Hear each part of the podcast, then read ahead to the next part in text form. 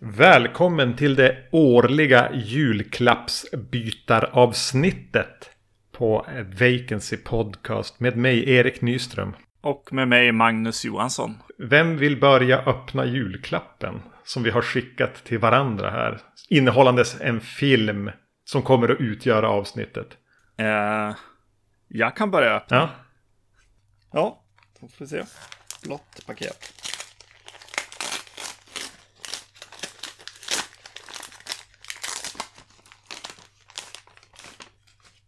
Oj. Jag har fått en film som heter The Mask. inte den med Jim Carrey då.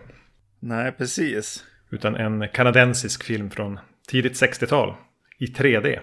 Wow. Coolt. Eh, Det här ser jättespännande ut. De få bilderna som jag ser framför mig här. Jag kommer måste göra en eh, dubbelöppning här för jag fick tydliga order av dig att inte öppna kuvertet den var postad i för att få någon form av försprång med ett rim som ska finnas där. Så jag börjar med att slita upp ett sånt här p- blått Postnord-paket. Då ska vi se, nu ska vi läsa ett rim här se om jag kan lista ut vad det är. På en knapp sekund tillbaks till barndomsstund. Knapp sekund, barndomsstund. Knapp sekund.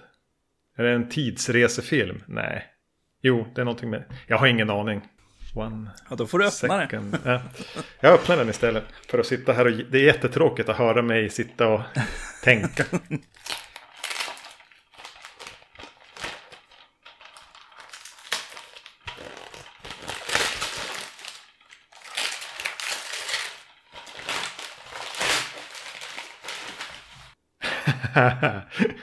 det är split second såklart.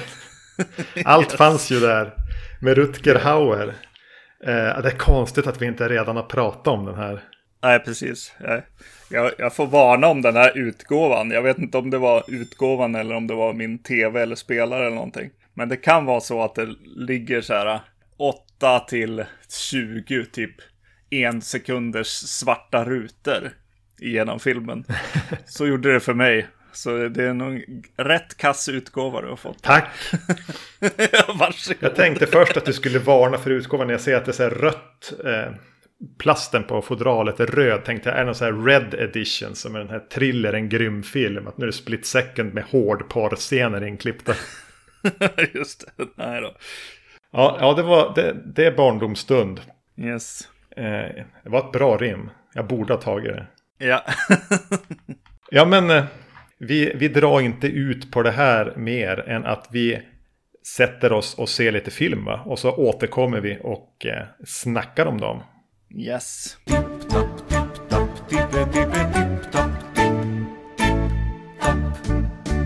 Och där är vi tillbaka. Då börjar jag med att öppna en, en julöl. Ja, Red Slope. Imperial Red Ale från Remmarlöv. Det lät skånskt. härligt. Jag har dukat upp också. Skumtomtar. Nej, det blev, blev inte så juligt dock. Det blev en vanlig Beavertown, Gamma Ray. Den här var jättesöt. Ja. Ja, vet du fan. Jag tror inte att jag gillar Red Ale. Nej, okej. Så då har vi avhandlat det. Ja. Men innan vi, vi, vi nu tar itu med filmerna som vi just har sett The Mask från 1961 och Split Second från 1992 tänkte jag återkoppla lite grann till föregående avsnitt och säga några ord om eh, The Deep House av eh, de som gjort Inside. Vad heter de? Bustillo och Mori eller någonting. Just det. Jag sa ju att jag blev lite sugen på att se den här undervattens Haunted House-filmen. Och den är, det, det är väl bara det det är. Ja. Fruktansvärda karaktärer, fruktansvärda repliker, helt ogenerad vad gäller klichéer. Ja. Nästan som ett dataspel. Så, så kliché, orädd för de tyngsta klichéerna är den. Ja. Men det är ändå någonting med att de dyker ner i det här hemsökta huset och jobbar sig ner genom taket och ner i det. Det, det var egentligen tillräckligt nästan tillräckligt kul att bara vattenfylla hela världen. Och, och att de då är på botten av en sjö. Så det, är lite, det blir som en extra klaustrofobisk känsla. Både så här instängd i huset-grejen och ja, men även om man tar sig ut ur huset så är man på botten av en sjö. Och ganska snyggt tekniskt genomfört. Men fan, alltså den höjer sig ju inte över så här, random Netflix-slask. Men fick du en känsla av att eh, det var... Alltså var de under vattnet och var det ett hus under vattnet? Jag fick den känslan. Okej, coolt. Eh, Sen är jag säkert lurad av eh, snyggt använd CGI, men jag tror inte det. Jag tror de har byggt kulisser i en pool. Ja. Och eh, ja, man, utan att säga för mycket så känns det ändå som att det, det är dem. Men en så här meningslös känsla över allting. ja. Eh, Men, men eh, det går säkert att hitta sämre filmer, skräckfilmer från 2021. ja, just det. Typ Candyman-remaken. Till exempel. Jo, men när jag var inne på, på tal om Netflix, Netflix-slask, så passade jag även på att se en film som knyter an till den andra filmen i föregående avsnitt av P2. Jag såg Alexander Ayas Oxygen, som ju då finns tillgänglig på Netflix, och den vet jag att du har sett. Du hann se mycket, mycket film i den här lilla pausen Ja. som vi hade här. Ja, den har jag sett, ja. Precis. Eh, jag, jag vet att du sa till mig att det här är en så här pandemifilm. Ja, och det är en jättebra beskrivning av vad det är. yes. Det är även en ganska... Det är som en cover på den här Ryan Reynolds-filmen. Mm, den såg jag aldrig. Nej, det behövde du nog inte göra. Buried heter den, va? Buried, ja. Eh, va- eh, Men återigen, så är den, ja, men den gick väl att se. Men eh, den lämnade mig oerhört snabbt. Ja, precis. Jag, jag minns knappt någonting nu heller. eh, Förutom att jag fick en... Alltså, jag, jag, jag frågar så här istället. Fick du några så här eh, vändningar och grejer i, i filmen? Ja, Den vill ju presentera många vändningar. Ja. Men eh, nej.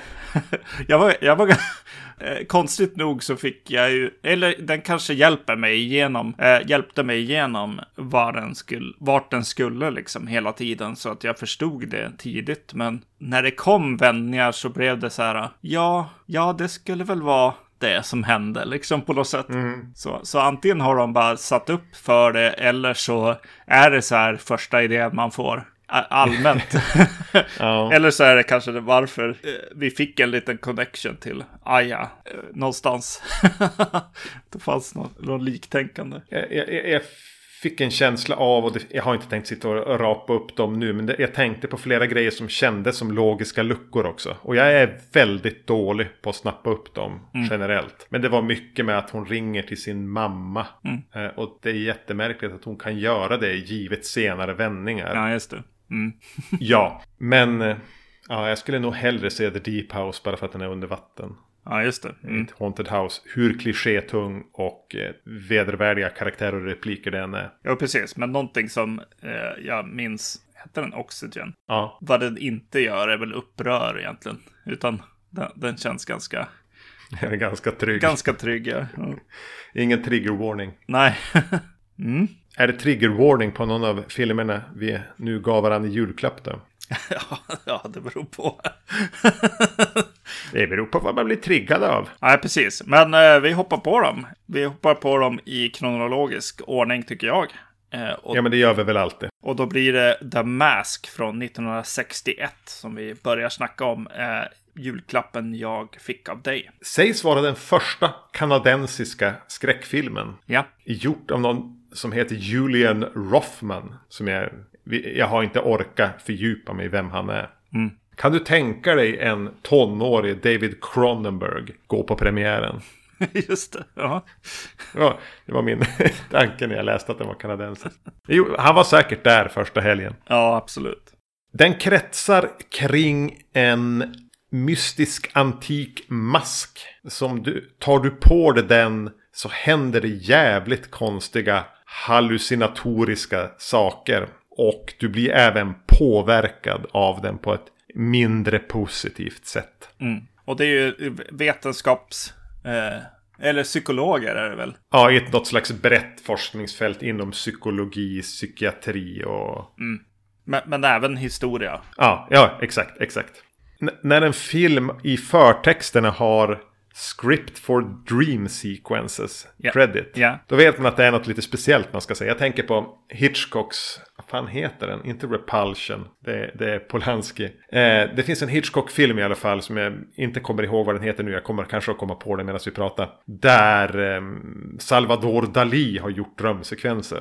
Eh, och här är det väl inte drömsekvenser som det står utan ja, någon slags dröm är det väl. Ja, precis. Exakt. Det är någon annan som har. Ja, var det, var det skriva eller till och med directat?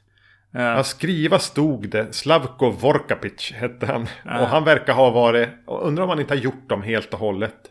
För han, jag kollade på hans credit. Han har gjort lite filmer och varit inblandad i några titlar man, man känner igen. Men han, han, hans eh, claim to fame verkar vara montage. Ja, okej. Han verkar ju ha gjort montage sedan tidigt 20-tal i, i Hollywood. Ja, precis. Jo, men jag, jag reagerar ju på det också i förtexten. Och då såg jag någon annan också så här att det fanns någon eh, dialogdirektor också. Vilket väl kanske har mer med skådespelarna liksom att göra än, än eh, vad, vad som visas på skärmen. Jag vet inte. Det finns säkert med i de flesta filmer, I guess. Det var en jävla kollaborativ eh, inspelning det här. Någon skriver och regisserar dialogsekvenserna. Någon tar hand om de här psykedeliska drömsekvenserna. Och så någon bara som håller koll på de här olika regissörerna. Eller författarna eller vad man ska säga. Alltså, man kan ju inte... Spellbound heter Hitchcock-filmen. Ja, just det. Eh, den, här, den här filmen är ju en, en, en gimmickfilm, helt klart. Det är- Den, den ska ses på liksom... Ja, driving kanske inte blir så bra med 3D, men det är en 3D-film liksom. Ja. Och eh, kanske någon double feature skojig film där man ska, ska kasta lite popcorn och hångla i biosalongen. Och in, inte vara så himla engagerad hela tiden, kanske. Nej. Och och eh, det är en film eh, som öppnar med att de förklarar gimmicken lite grann genom att det kommer in någon slags historieprofessor eller vad han är och presenterar masken och eh, hur hemsk den är och hur, hur den har påverkat eh, en psykolog som det kommer att handla om här. Han förklarar även att när, när eh, psykologen tar på sig masken så ska du ta på dig din, säger han. Ja. Det, det gillade jag väldigt mycket i och med att jag inte var på bio, bio och höll i någon slags eh, pappers, liksom 3D-glasögon som säkert såg ut som en mask eller någonting. Ja, ja. Utan det blev mer, mer eh, vad ska man säga, psy- psykologi i det på något sätt. Me- Metafor kanske. Och den här eviga rösten som återkommer då, som för att påminna tittarna att när vi ska in i de här eh, psykedeliska drömsekvenserna så ska då liksom tittaren ta på sig 3D-glasögonen. Så att det blir en röst som säger typ Put the mask on now. Put the mask on now. som en, en inre röst egentligen hos psykologen, I guess. Att det ska, Ja. att det ska vara, eller hos Ja. huvudkaraktären här. Men samtidigt är det ju så här, nu, nu är det dags hörni publiken. Vakna, Ja. sluta hångla. Ta på er 3D-glajjorna, kolla på duken för nu, nu börjar det faktiskt hända något. nu kommer det häftiga. Alltså. yes. Eh, För, för det är ju väldigt mycket eh, landfill här. Det är så här, stiffa skådisar, stiffa repliker. Alltså ganska mycket bara halvtrist knuffande av personer mellan sekvenser då någon tar på sig masken. Sen alltså i, bryter man och verkligen tittar på dem så är det ju, ja men eh, det är väl inte usla skådisar. Nej, Men det är mycket bara lämnat. Eh, eller det är inte så intressant. Det är ingen som har brytt sig om de här sekvenserna. Mellan eh, masksekvenserna. Nej, precis. Jag gillar ändå setupen liksom. Eh, Den är, den är liksom klassisk på något sätt. Det är, det är någon som kommer till sin psykolog och har blivit liksom possessed liksom, lite grann av den här masken. Och eh, det roliga med den är ju att med det är att eh, han som har masken för tillfället i början av filmen så är det eh, en person, jag vet inte, är han, jobbar han på ett museum I guess? Ja, någon koppling till museet i alla fall. Tolkar jag det. någon slags vetenskapsman känns det som också. Alltså, eh, lärd person helt klart. Ja, Han förklarar hur liksom eh, eh, dragningskraften i masken och så vidare. Och att han, han har blivit sjuk av det här. Eh, och psykologen påminner oss, publiken, om att men du var ju, du, du tänker ju klart liksom. du, du är ju en, en man av liksom vetenskapen eller vad man ska säga. Eh, och eh, jag, gillar, jag gillar det, deras eh, relation, att, att det blir inte en full, full galning här, utan han, han har koll på vad som har hänt honom. och eh, förklarar ganska tydligt eh, och torrt hans sinnesstämning. Det, det, det var något som kändes annorlunda där än, än vad eh, man kan förvänta sig. Jo men jag tycker egentligen att den, om man ska jämföra med, med Hollywood, att den har en liten, lite mer jordnära, torrare, och, och då menar jag torrt som någonting positivt, eh, känsla. Att den låter karaktärerna vara lite mer det de är.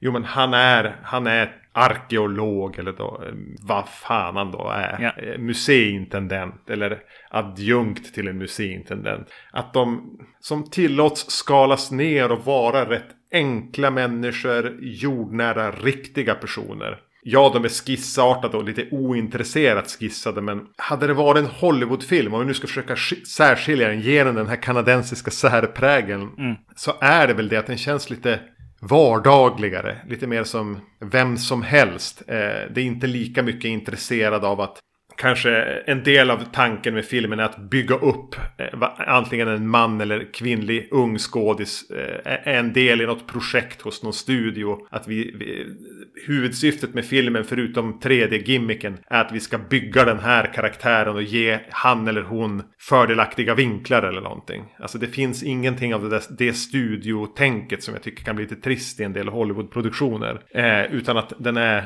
Den presenterar karaktärerna som de är. De får vara sina små halvtrista personer. Och och det känns lite jordat i det. Ja, precis. Jo, alltså. jag skrev en note lite längre, längre in i filmen att, att eh, först och främst så känns det som att det är en, en ganska ordentligt gjord film på något vis. Eh, foto, skådespeleri, platserna. De har hittat rätt, rätt musik för filmen. Lite storslagen liksom och stor men Ja. korrekt på något sätt. Eh, En, en redig rulle på något sätt. Skrev jag först i, i början av filmen.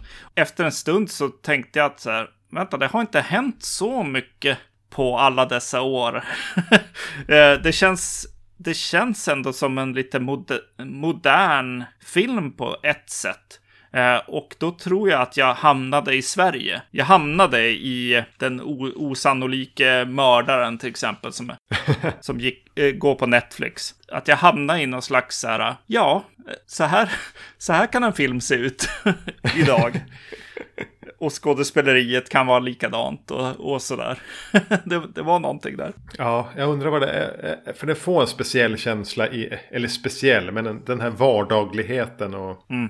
rätt genomarbetat. Jag tycker att eh, många av de här små lägenheterna de är i har en så här enkel och billig, men rätt snygg setdesign. Ja, jo precis. Han, han som har masken i början här, han, hans krypin är ju väldigt eh, mysig och snygg liksom. Ja, ci- Cinematisk. Verkligen ett krypin också. Mm, jag gillar den, definitivt. Alltså, det känns som att jag måste spola tillbaks till en grej som händer just eftersom, efter att vi har bli- blivit presenterade till premissen hur vi ska ta på den här masken och sånt. För det, det, det kommer en scen i, emellan liksom som visar liksom hur masken kanske har påverkat honom till att eh, göra onda saker. Ja, Det börjar ju liksom helt enkelt med en, en riktig så här 80-tals slasherfilms jaktscen. ja just I, det. i, Mm. I skogen och, och en k- eh, kvinna Just det, Mm. ja. som börjar med en kvinna som står och skriker in i kameran i princip. Och bör, sen börjar jag bara springa in i skogen och snubblar och, eh, och sådär. Och eh, en, en väldigt otäck liksom kar som smyger efter henne med, med, med ett slags fryst ansikte i någon slags liksom skräck eh, ansikte. Någonting är väldigt fel med, med ansiktet. Ja, precis. Eh, vilket senare i, i slasherfilm blir, blir liksom en mask.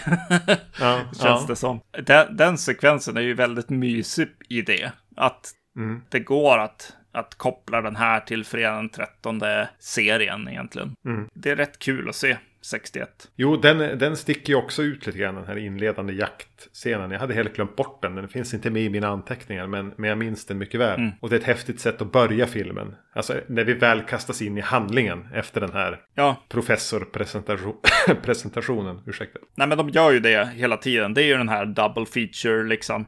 Eh, känslan. Gå på bio, eh, bry sig inte så mycket men hoppa till när, när musiken slår i väldigt hårt eller en kvinna skriker liksom. Det gör den ju bra. Den, den liksom säger titta hit nu. Och om vi ska fortsätta prata om ramhistorien så blir det ju så småningom även en, en liten procedural. Eh, Det, det kommer in någon polis och de gör lite så här klassisk eh, CSI-arbete. Och jag tycker att i ett par av de scenerna finns det en så här skön slöhet som känns återigen väldigt vardaglig. Då sitter polisen och om det är någon CSI-snubbe eller om det bara är någon så här assisterande snut sitter på något skrivbord och småpratar om fallet och hur de, vad, vad de ska ta för nästa steg och vad det är som händer. Det finns en behaglighet i, i att det är ganska... Det känns inte radioteater som det lätt kunde göra i de här lite mer classic Hollywood när det ska in några poliser i kostym som inte egentligen är viktiga utan de är bara där för att det ska finnas poliser i kostym. Utan den har ett lite mer ja, men, soft hängkänsla. Vi är på jobbet nu, nu så här, ska vi ta lunch först eller ska vi ringa samt... Ja, den. Som jag också tyckte var behaglig. De sitter och k- käkar donuts och dricker kaffe vid något tillfälle till och med. Så Ja. jäkligt behagligt ja, som du säger. Mm. Har vi gått eh, som katten runt het gröt? Färdigt snart. Put the mask on now. yes. Vad tycker du om designen på den här masken då? Eh, Den ser lite grann ut som en juvelinklädd mexikansk wrestlingmask. ja, men den tycker jag funkar. Mm. Ja, Eh, eh, Nej, men det är coolt. Cool, cool design. ja. Den, den, är- de har några, några varianter. En de kan se ut ur och en, en som är, ska ligga på eh, bord och sånt. Där det inte är hål för ögonen. Exakt, och ser tilltalande ut att ta på sig. ja, precis. Nej, men det är väl bra liksom. Jag, jag tycker att kring ramhistorien, eller hi- historien kring den är väl sådär lite så här, ja, vi hittar en, en magisk mask någonstans liksom. Det, det är inget att bry sig om på något sätt. Nej. jo, nej, men den är ju bra. Den, är ju, den drar, drar ju uppmärksamhet helt klart. Mm. Men jag ska ju bara hoppa in i de här Ken Russell psykedeliska mardrömmarna nu då. Ja, Som är det som händer när någon tar på sig masken. Precis, och det, det var ju för de här. Jag har be, köpt ny tv för ett tag sedan och ställt den gamla liksom på en ganska otymplig pr- plats. Mm. Och den gamla har 3, 3D i sig då. Så eh, det blev ett jäkla projekt att dra, dra en massa sladdar och, och flytta soffor och, och ställa, ställa tvn på soffbordet. Och, ja, det, var, det var lite speciellt. Försöka se Ja, men jag den är här. ändå avunds avundsjuk på dig som har lyckats se den då i, i, med 3D-effekter och 3D-glasögon och allting. Yes. För det gjorde inte jag. Nej. Så- Så jag saknar en Dimension. dimension här. yes. Ja. är det, är, ka- kan vi bara vara lite tekniska? Är det, är det schyssta 3D-effekter? då? ja, men det är det. Det tycker jag. Eh, Ja. det- Den är ju liksom subtil ibland och så sen använder den bo- både och den här eh, liksom saker som pe- pekar ut ur skärmen men också eh, mer som, eh, som han gör i Avatar där han gör liksom ramar in i, in i världen. Eh, och det, Akvariegrejen. Ja, precis. Det används, eh, används mycket här också. Eh, och det är väl de kanske som, som sticker ut som att det f- håller kanske. Det som ska sticka ut mot den är nog kanske bättre på en ännu större skärm än vad jag hade. För eh, det är ju bara alltså en LSD trip gone bad musikvideo. Som vi vid jämna mellanrum kastas in i. Det finns säkert en slags eh, berättelse där. Eh, man, man, man fångar ju fragment. Det handlar väldigt mycket om att jaga kvinnor.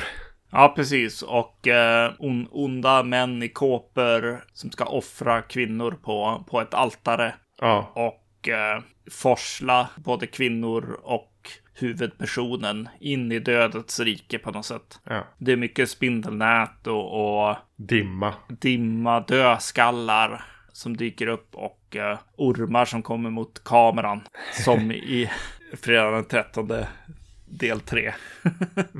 Nej, alltså. ehm, jag kände ju varje gång jag blev tillsagd att hoppa på med masken. Mm. Att jag hamnade på helspänn. Och blev behagligt hypnotiserad av att stirra på min tv. Mm. I det här 1961 eh, 3D-spektaklet. Jo, Jag Mm. precis. tyckte det var jättehärligt att åka, åka med på. Det kändes som en ride på ett nöjesfält. Ja, jag eh, sökte eller kanske ville ha lite mer koppling tror jag mellan Ja. de två historierna liksom. Eh, Men, men när du säger det nu så, ja just den där eh, jaga kvinnor och offra dem och, och så. Det, det är ju det som händer egentligen med personerna i verkligheten sen när de har haft eh, masken på sig. Att det är dags att döda kvinnor liksom.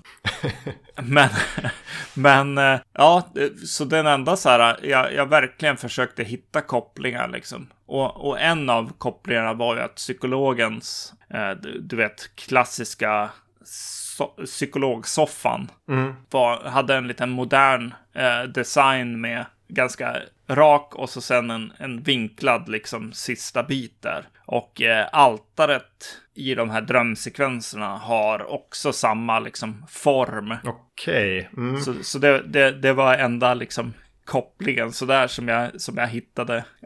så, så jag vet inte vad det ska betyda dock. Vid andra eller tredje titeln blir det såklart mer tydligt.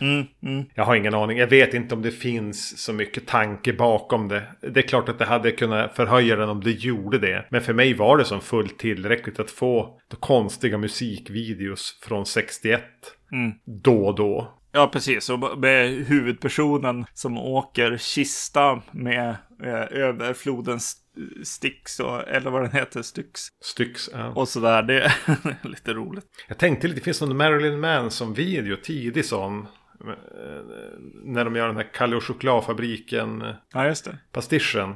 Eh, så, så, som eh, jag blev påmind om lite grann i, de, i den här världen vi hamnar i. Jag tänker att den, den, de har tittat på den här filmen. Ja, jo. Och den här återkommande handen på någon som, eh, någon av de här kåpmännen som på något sätt slår mot duken slash rutan ut genom den antar jag. Eh, det var lite mysigt ändå.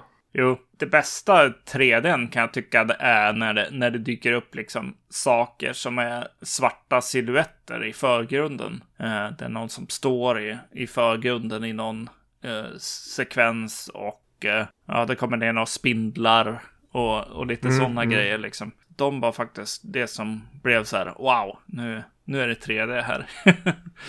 Det- det stod ut bäst, helt enkelt.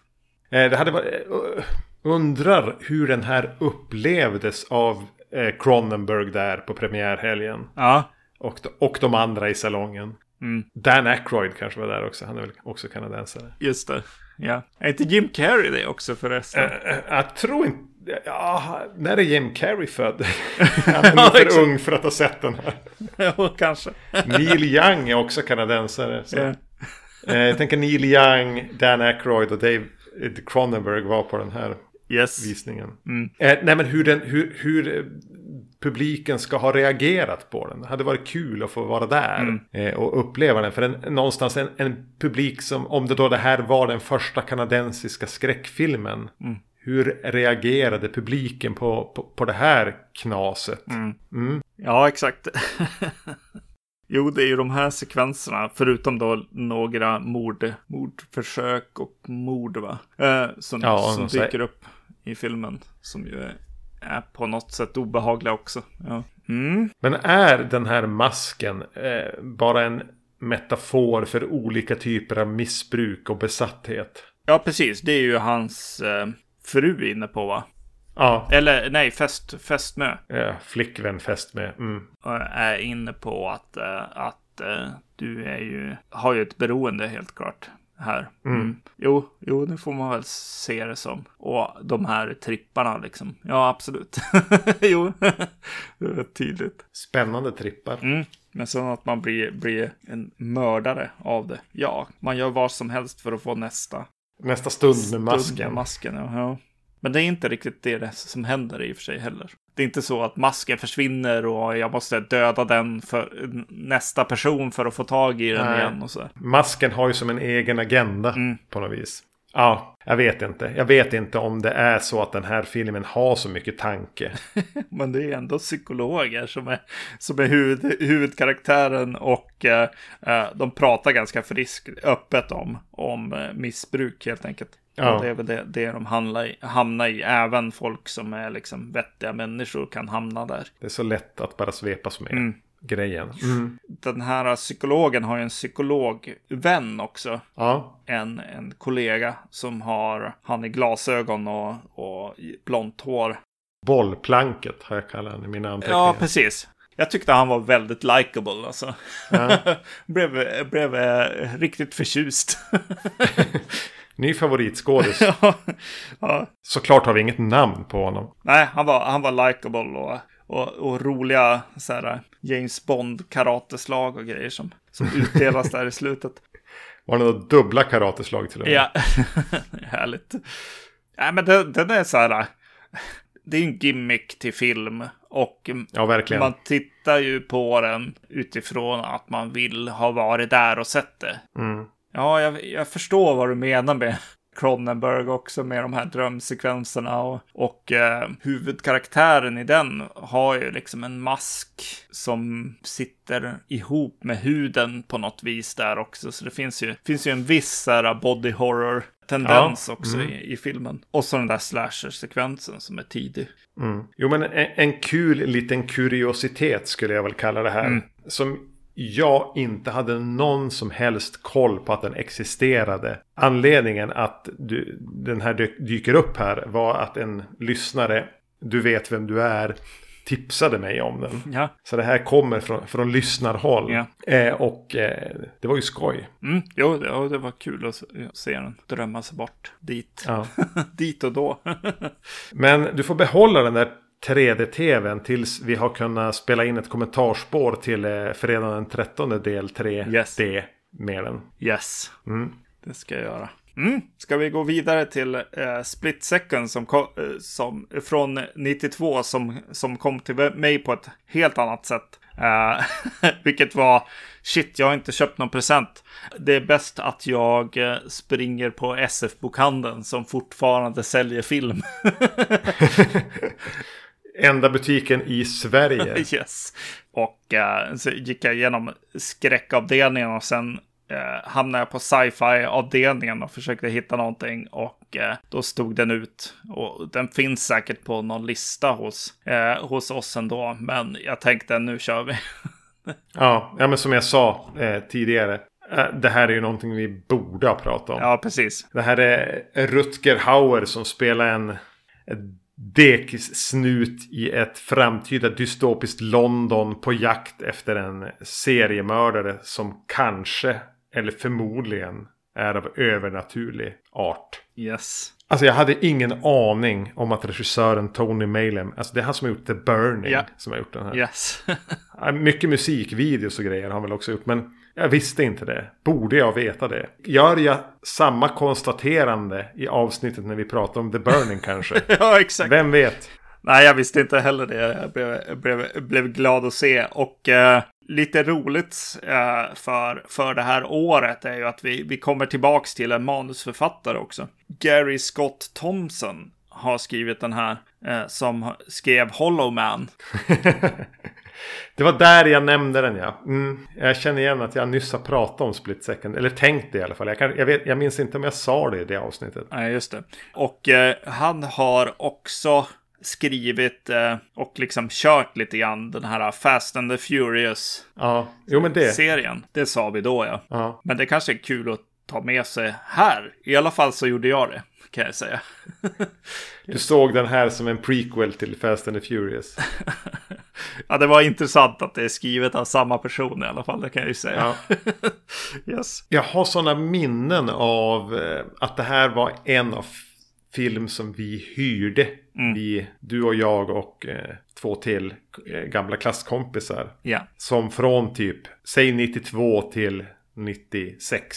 Hyrde film. och åt godis. Eh, och du och jag ville gärna se typ så här Psycho 3 och 4. Och de ville se, vad heter den, Cuffs. Ja, just det, precis. Ja, men, eh, eh, actionfilmer eller så här buddy cop-filmer. Ja, Och då är ju det här en ganska bra kompromiss va? ja exakt. Du får en buddy cop-film, du får en skräckfilm och du får en actionfilm. Yes. Så, eh, men jag minns var vi såg den och jag minns eh, att jag tyckte den var jätte, jättespännande bitvis. Ja. Sen vet jag att jag såg om den här filmen eh, kanske för 20 år sedan. Mm. Eh, jag tror den gick på tv, så här på femman. Jag vet också var jag var då. Såg den själv med en chipspåse och en cola och då tyckte jag den var så jävla tråkig och dum.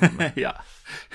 Eh, Och d- därifrån härrör det IMDB-betyg jag satt på den. Ja. Vilket är 2 av 10. Yes.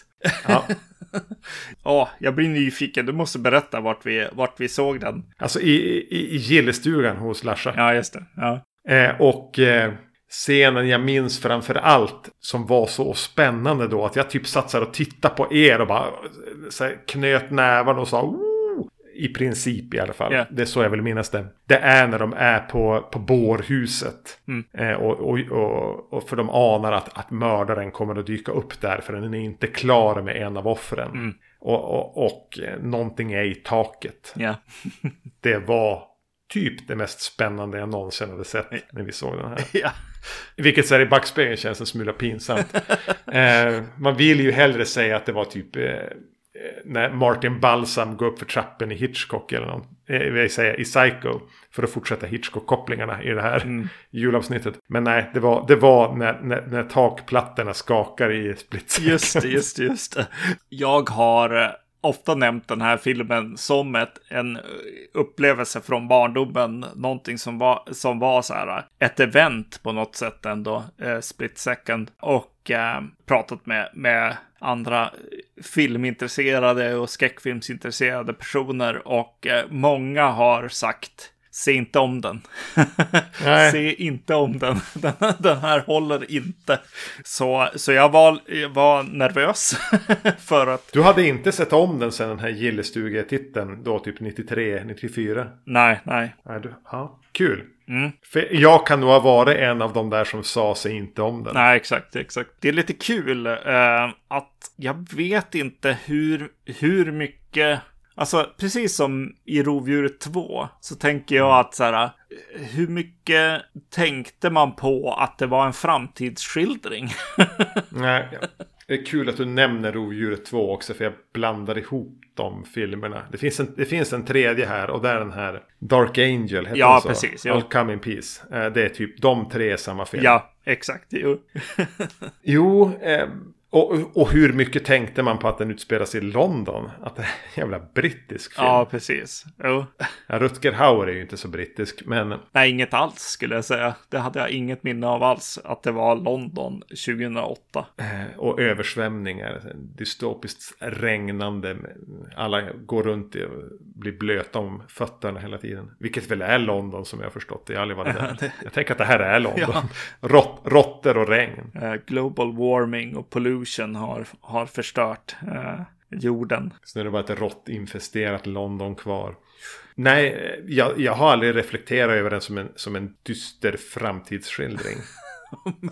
Ja, men det är det ju väldigt tydligt. Det är ju värs- värsta, vad heter det, Blade Runner. Jo, det är svårt att inte tänka på Blade Runner eh, i, i vissa avseenden.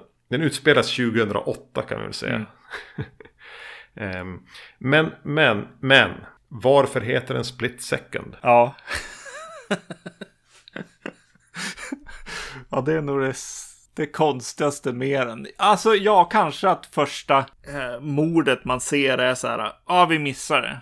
Vi missar mördaren, just så pass. Det måste vara någonting där kanske. Eh, att det går så jävla snabbt när mördaren mördar. Jag vet inte. jag, jag försöker hjälpa dem här, men Ja, det- undrar vad den hette Bra försök. Mm. när de filmade den. Eh, eller när de läste manuset. förtexterna vill jag också bara nämna någonting kort om att eh, Split Second står i en i gräslig font i blått. Medan typ Rutger Hauers namn står i en helt annan font och är rött. det, det, det är kladdigt i början. Ja, Men, men jag tycker att den här musiken som ju är någon slags Tangerine Dream på eh, midi-synt Ja. av en mellanstadieklass. Eh, jag gillar det i början eh, med den här åkningen in över den här regntäta eh, i- huvudstaden. Eh, då gillar jag som det här tunga synt, eh, det är typ syntrumpeter och grejer och, och, och percussion och sånt. Kanske en rovfågel som s- ropar. Ja. ja, yes. Eh, se- sen blir jag lätt trött på den ganska fort. Ja. Men ändå, det är, för mig är just den här typen av musik så, så den vävs in i, i, i ett bildspråk på ett sätt som gör att det känns så hemtrevligt. Mm. Ehm, så jag har väldigt lätt att köpa det här som en, som en estetik. Ja, Som jag tycker är trevlig. jo, precis. Jo. Även om den känns lågbudget. Allt Ja. är, ju, är ju väldigt eh, ja, bråttom, bråttom. Ja. ja, du sa det bättre än vad jag skrev. Jag skrev eh, musiken är rätt kass men samtidigt härlig. det, det, det. Mm. Alltså, alltså vilken film eh, på något sätt. eh, Den ska vara så jäkla hård alltså. Och Rutger Hauer har de fått tag i här. eh, Och de är skitnöjda. Och eh, har satt han i så här skinnbyxor, skinnrock, solglasögon, gevär. Cigarr, tänder det med en Stump skärbrännare. frisyr, sätta han i någon cool jeep, plaskar runt i, i, i så ankelhögt vatten hela eh, tiden. drick kaffe och ät snabbmat. Den karaktär säger att han, han, har, han har haft en så här bender när han var typ nersupen. Men nu går han på ångest, kaffe Ja. och choklad. Det, det är stenhårt. Det är, det är Ja. Vin Diesel i Fast and the Furious. Eh, det, det är verkligen hårt på något sätt här. Eh, och, och 92, eh, det börjar tappa det här. Eh, de här k- coola actionhjältarna lite grann. Eh, jo, men, men tonen är ju bitvis att den ska vara lite ja, men dystopisk. Och att Rutger Hauer ska vara den här pastischen på, den, på, på snuten som inte bryr sig om vad någon säger och är så jävla hård. Och så försöker den mixa upp den med, med märklig humor. Eller eh, jo, jo, Ja. den gör det. Den försöker det. Ja, jag vet inte fan vad jag ska säga om, om just de här försök, alltså om just humorn när typ han vaknar upp efter att ha drömt om när hans partner blev mördad och det sitter en duva på hans huvud. Eh, och sådana här konstiga, eh, komiska försök att bara lätta upp det här regnandet och hårdheten hela tiden. Eh, jag säger inte att det är uselt, Nej, men jag vet inte fan vad det gör där samtidigt. nej jag vet inte. Dricka kaffe med en fimp i och sådär. Det, det är väldigt mycket så här. Ja, men nu, är, nu, nu börjar det vara över. Jag tror att det är, är det Arnold eller Stallone som eh, kör, kör en eh, gammal pizza i, i mixern i någon, i någon film.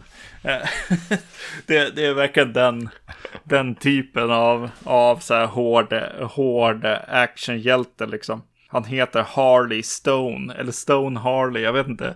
Harley Stone heter han nog. Harley Stone och han har en Harley Davidson parkerad i Ja, han har ju inget vardagsrum eller sovrum eller kök. Det är som bara en yta med en soffa som han inte sover på.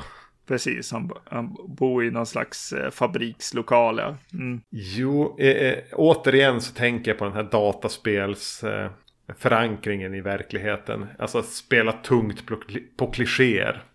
Och just det här eh, hårda som blir komiskt och eh, går över gränsen till så här, nej, nej, nej, det där kan inte hända liksom. Ja, men, Det är ju det, är det jag menar på att så här, ja men nu ser jag ju eh, kopplingen till Fast and the Furious. Alltså det är ju så här löjligt eh, på något sätt samtidigt som det är hårt som fan. man vet inte om det är camp eller inte.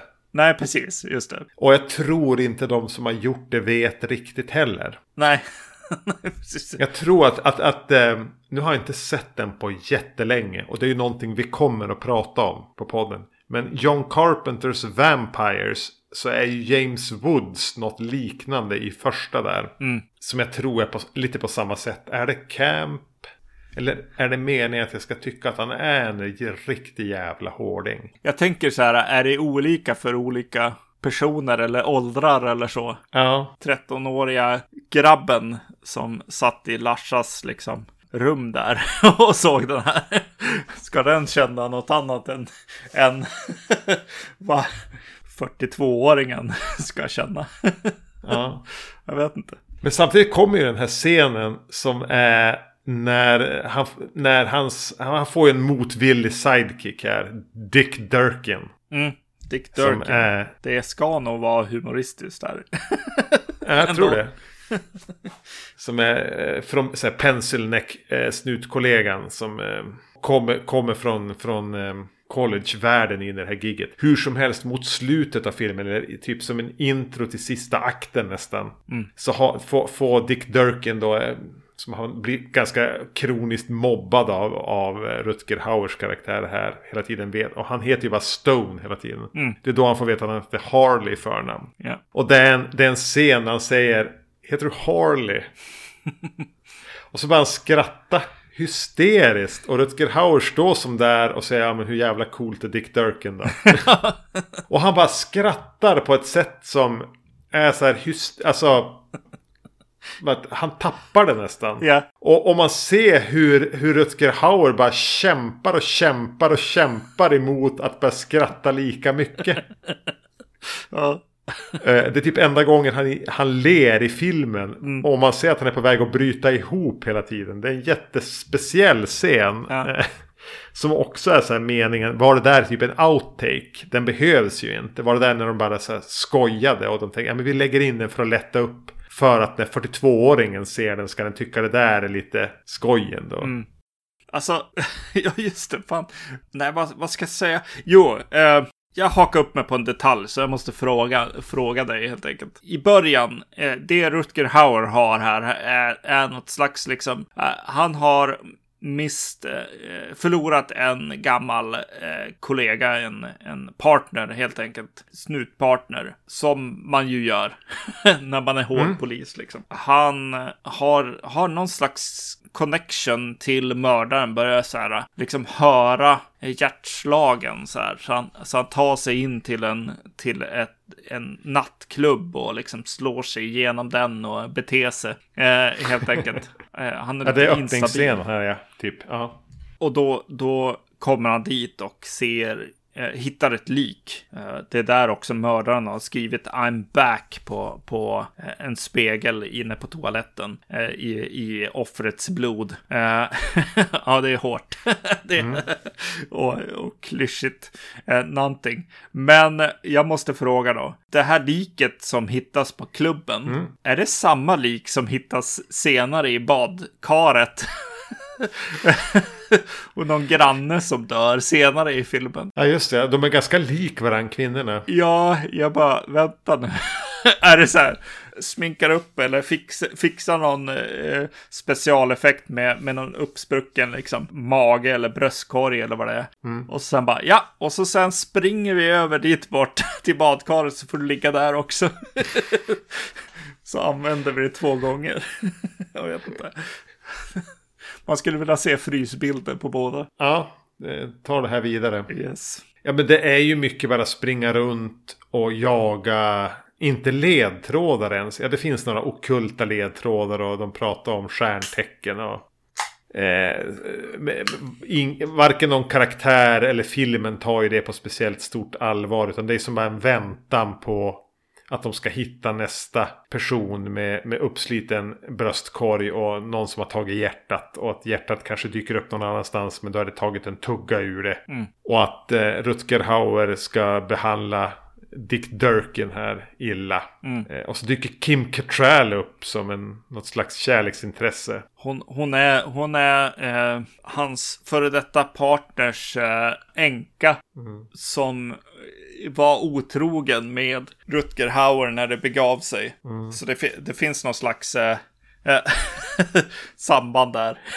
Skuld och sånt. Ja, precis. Men jag, jag får en stark känsla av att vad fan kommer hon in i filmen för? Ja, gud ändå vad onödig hon är. ja. Och vad tråkigt det blir när de som ska sitta. Det de gör är typ att hon duschar och sen somnar de bredvid varandra. Ja, ja. Det känns som att det händer tre gånger men det kanske bara är en gång. Precis. För det går så jävla sakta så fort Kim Cattrall kommer in så är det som att de slår på slow motion. Ja, Ja, den är 90 minuter men den kämpar för att fylla dem. jo, nej, ho- hon är väldigt konstigt placerad i filmen. Hon skulle ju ha någonting liksom att göra där. För, för hon fungerar inte heller som så här att samvetet eller jag vet inte, någonting. Ja, men om han, hon bara skulle vara samvetet, f- alltså som han, att han påminns om skuldkänslorna över kollegan, partnern som, som dog när de var ute på ett gig. Då borde han ju som inte vara så snabb på att börja pussa på hon hela tiden och tänka att ja, men vi, vi återupptar den här affären. det, alltså, kan det vara så att han försöker, liksom manusförfattaren försöker lösa upp eh, den här hårdingen genom filmen och eh, presenterar henne som hans out till att öppna upp sig för, för sin nya kollega och så vidare. Liksom. Lägga ner garden lite, jag vet inte. Försöker hjälpa, Jag vet inte om hjälpa någon- manusförfattaren här lite.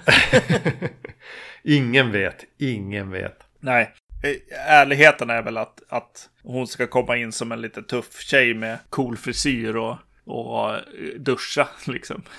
Ja. I guess. Ja, tuff vete fan om hon är.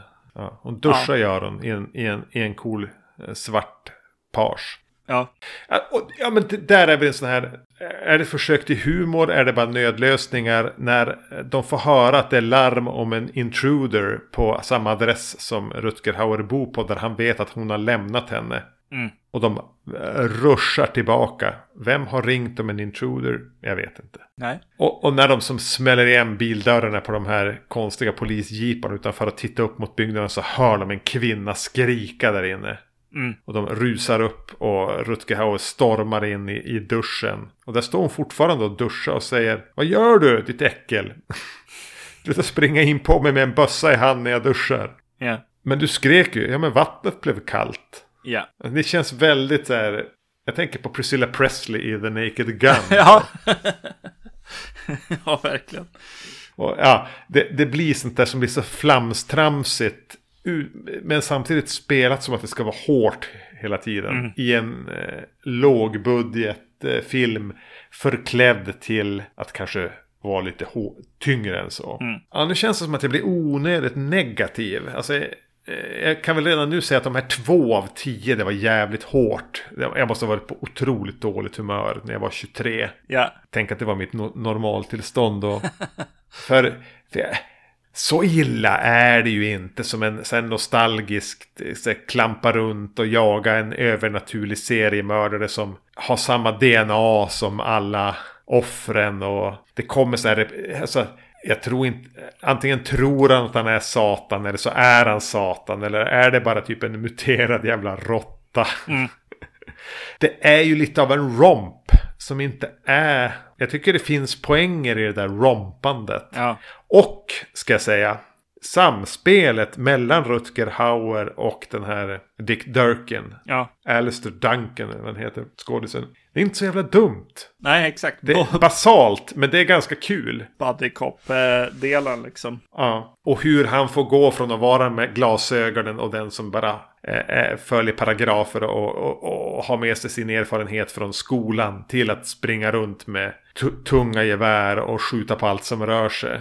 Där Rutger Hauer kanske gör andra resan åt andra hållet nästan. Ja. Eh, jo, Och jag tycker att de två är rätt bra tillsammans. eh, Både Hauer och den här Alistair Duncan, tror jag han heter. De är rätt bra. ja, ja, precis. Alltså, Hauer ja, alltså, är ju så här otroligt nerskalad. Mm. Eh, men, men jag tycker att han har det tillräckligt att göra det här. Mm. Så, så, så som eh, egentligen av de här tre, så här, actionfilm, skräckfilm, buddy cop, så är den ju mest lyckad som en buddy cop-film. Ja, precis. Jo, jo det är det ju. Jag, må, jag måste haka upp mig på något som vi, vi är 13, eh, vad var vi? Kanske 13 någonting. Åringar tyckte var väldigt roligt. Big Guns. Big guns, we need bigger guns, big fucking guns. Som han säger. Och jag, jag hakar, jag, jag minns det mer som en referens till, eh, till eh, Hajen liksom. We're gonna need a big boat liksom. Ja. det var... Eh, men Big Fucking Guns hakade jag upp mig på den här gången. Ja. Det är säkert någonting man säger, men i ett eh, väldigt stort eh, populärt spel som kom året efter den här, Doom, eh, så finns det ett vapen som heter BFG, eh, Big Fucking Gun. Eh, så, så jag bara, hmm, vänta nu. Det är någon som har gått på bio. Men alltså kommer det 93? Ja, Helvete. Mm. Ja. det var så länge sedan. Men vilket, när var det Nine Inch Nails gjorde musiken till någonting? det var Quake som, som kom senare. Mm. Quake. Ja. Fast det är typ samma sak va? Ja, det är typ samma sak. Uh-oh, nu kommer jag få kollegor på mig. Ja. Yes. Skicka dem åt mitt håll. Ja. Nej men alltså, ja, jag, jag, blev, jag har ju varit väldigt varnad för den här filmen. Och jag, jag måste ändå säga att nej, den är ungefär det, det som den, den var på något sätt. Fast att jag är äldre. Eh, Men jag kan ju se varför jag tyckte det var tufft. Eh, Jo, och eh, roligt med body cup, cup grejen också, för det, det minns jag också att jag tyckte då. Och jag, jag kan, ja, jag är inte besviken på att jag såg om den ska jag säga. jag hade myck- väldigt lätt att placera mig själv i den, mitt 13-åriga jag som såg den här. Ja. Däremot har jag svårt att förstå att jag upptyckte den där eh, bårhusscenen var så jävla spännande. Just det. Den har ju lite problem med spänningen. Men, men jag tycker att det, det här är rätt småkul. Ja, Jag vet även att, att eh, senare i livet när det pra- jag- jag hörde några prata om den här så, så sa de ju att de bara har lånat Alien-dockan. just det. Jag, jag, jag har också tänkt på den som en, en så här, åh, ska vi göra ett avsnitt med så här eh, alien rip-offs? Ja, Så kanske den här ska med. Men eh, nej. nej, inte alls. Det här är inte Alien-dockan. Nej, och, eh, och inte heller en Alien rip-off, utan det är ju, den, den är ju närmare liksom Blade Runner, Rovdjuret 2, den här fr- hårda framtiden på något sätt. Ja. Gjord för pojkar i, i 13-årsåldern. Likt Fast and the Furious. Alltså jag, jag måste bara igen säga att så här, tonen här och balanseringen mellan så här, åh det här är ju tufft, coolt och eh, det här är det dummaste någonsin. den är ju kvar. eh, i- Den, den, har- den har han koll på i Fast and the Furious-filmerna. Skillnaden är väl då att nu, 30 år senare, så är den vuxna biopubliken 13-åringar Ja, överlag. jo. Men alltså, vad hette den då? Det, det gjordes ju en Arnold-film där. eh, När han skulle ut efter Satan och... End of End days. of Days, ja. Ja. Det är nog den jag pratar om när han äter äcklig mat och är hård, hård snut liksom. Eh, Maybe it's not Christ in New York. Maybe it's a name. Perhaps Christine York. Yes, den är ju i samma, samma ton som det här. ja. Eh, I alla fall minnet av den. Dyrare effekter i End of Days i alla fall. Ja. Ja, nej men alltså. Det, det är små, dum, charmigt. Mm, ja men exakt. Nu väldigt, väldigt oförargligt. Ja, jo.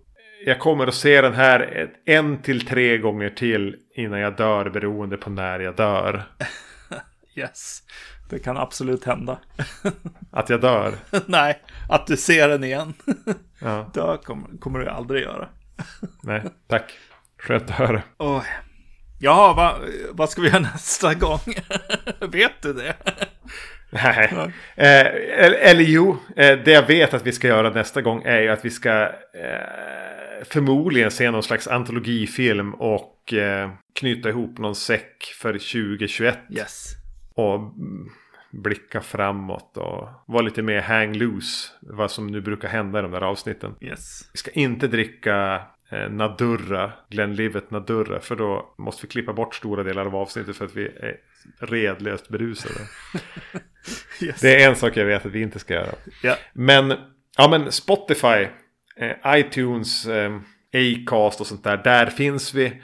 Podcast at vacancy.se, en mejladress där man kan komma i kontakt med oss. Annars är eh, Instagram ett alternativ. Vad heter du på Instagram? Zombie-Magnus. Och jag heter Erknym. Vi finns även på Facebook.